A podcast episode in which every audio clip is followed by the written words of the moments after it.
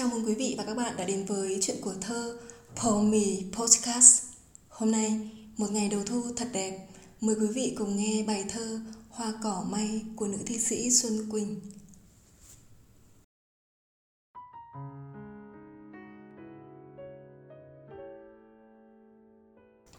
Hoa cỏ may Cát vắng sông đầy cây ngẩn ngơ Không gian sau xuyến chuyển sang mùa Tên mình ai gọi sau vòm lá Lối cũ em về, nay đã thu. Mây trắng bay đi cùng với gió. Lòng như trời biếc lúc nguyên sơ. Đắng cay gửi lại bao mùa cũ. Thơ viết đôi dòng theo gió xa. Khắp nẻo dâng đầy hoa cỏ may. Áo em sơ ý, cỏ găm dày. Lời yêu mỏng mảnh như màu khói. Ai biết lòng anh có đổi thay? Mùa thu thật là có sức biến đổi kỳ lạ. Mới vài hôm trước, Hà Nội là những cái nắng gắt của hè. Thế mà hôm nay mọi thứ dường như đã được gột rửa, đã được khoác áo mới sau cơn mưa rào đêm qua. Sáng nay thức dậy, tôi thấy mình khỏe khoắn đầy vui tươi khác lạ và cảm nhận được tiết trời dịu mát. Thì ra là hôm nay đã sang thu rồi đấy ư. Tiếng chim hót ngoài kia Nghe cũng khác cả ngày hôm qua nữa. Những rặng cọ già đang dì rào quyện vào nhau. Hàng dáng hương cũng mang một màu xanh thật khác. Tôi vươn mình rồi chậm chậm ra công viên hít thở. Tất cả những gì là đẹp nhất Là trong lành nhất của sớm thu. Rồi làm biếng dạo một vòng, Chứ không chạy như mọi hôm. Con đường thân quen mà tôi vẫn gọi là con đường mùa thu. Mới hôm qua thôi, Sao hôm nay cũng thật khác thế nhỉ?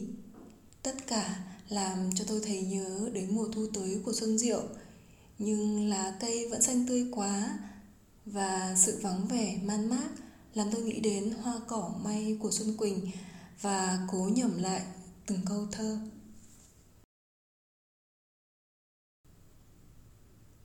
Có thể nói cùng với tình yêu thì mùa thu là một đề tài muôn thuở của thi ca trên thế giới, ta đã có đại thi hào Pushkin với Ôi mùa thu, mùa buồn đầy thi vị Tôi yêu sao cảnh đẹp những ngày này. Trên bầu trời là những đám mây bay Và chốc chốc để rơi vài giọt nắng Trong bài thơ mùa thu. Rồi thi phẩm thu ca nổi tiếng của nước Pháp của Paul Vaillant Tại Việt Nam thì đó là tiếng reo vui. Đây mùa thu tới, mùa thu tới với áo mơ phai, dệt lá vàng của Xuân Diệu, là tiếng thu của Lưu Trọng Lư, là gió thu của Tản Đà rồi thu điếu của Nguyễn Khuyến, vân vân. Để ta thấy mùa thu thật đẹp, thật tình và thật thi vị. Trở về với Xuân Quỳnh, nữ thi sĩ cũng đã dành nhiều tình cảm của mình với mùa thu, đó là thơ tình cuối mùa thu, và hôm nay là hoa cỏ may đó là một bức tranh đang chuyển mùa hiện lên một cách tĩnh lặng và nhịp nhàng với bờ cát, dòng sông, với hàng cây. Cát vắng, sông đầy cây ngẩn ngơ, không gian sao xuyến chuyển sang mùa. Là vạn vật ngẩn ngơ và sao xuyến, hay là lòng tác giả cũng đang đưa theo khung cảnh của mùa thu ấy. Các từ ngẩn ngơ, sao xuyến nhấn mạnh thêm cảm xúc và sự chuyển biến của thiên nhiên vạn vật – và trước không gian tĩnh lặng ấy Nữ thi sĩ đã ngỡ ngàng đến giật mình. Tên mình ai gọi sau vòng lá? Lối cũ em về nay đã thu. Mùa thu có sức lay chuyển lòng người một cách kỳ lạ Làm tâm trạng ta tốt lên, nhẹ nhõm, thư thái khác lạ. Nhưng cũng đầy bồi hồi. Mây trắng bay đi cùng với gió Lòng như trời biếc lúc nguyên sơ. Đắng cay gửi lại bao mùa cũ, Thơ viết đôi dòng theo gió xa. Và điều làm cho nhà thơ bồi hồi Đó là sự xuất hiện của hoa cỏ may. Dâng đầy khắp ngả, Thì như vậy sao mà tránh khỏi găm đầy áo em? Khắp nẻo dâng đầy hoa cỏ may, Áo em sơ ý cỏ găm dày. Cỏ may, Một loài cỏ dại mỏng manh, Dễ bám nhưng cũng dễ gỡ. Phải chăng tác giả ngụ ý muốn nói lên tình yêu cũng mỏng manh phiêu dạt như vậy có lẽ thế mà hoa cỏ may cũng đã đi vào thơ tình một cách tự nhiên như hồn anh như hoa cỏ may một chiều cả gió bám đầy áo em của Nguyễn Bính.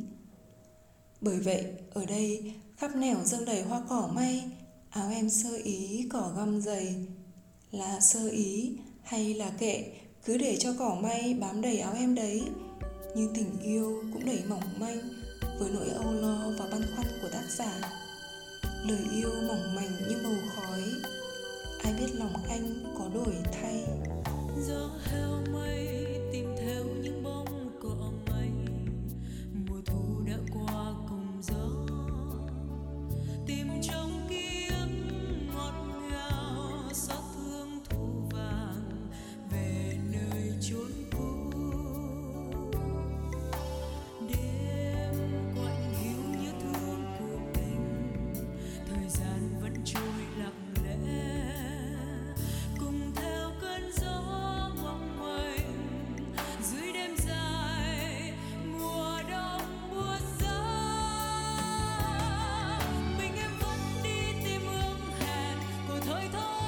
chìm trong nỗi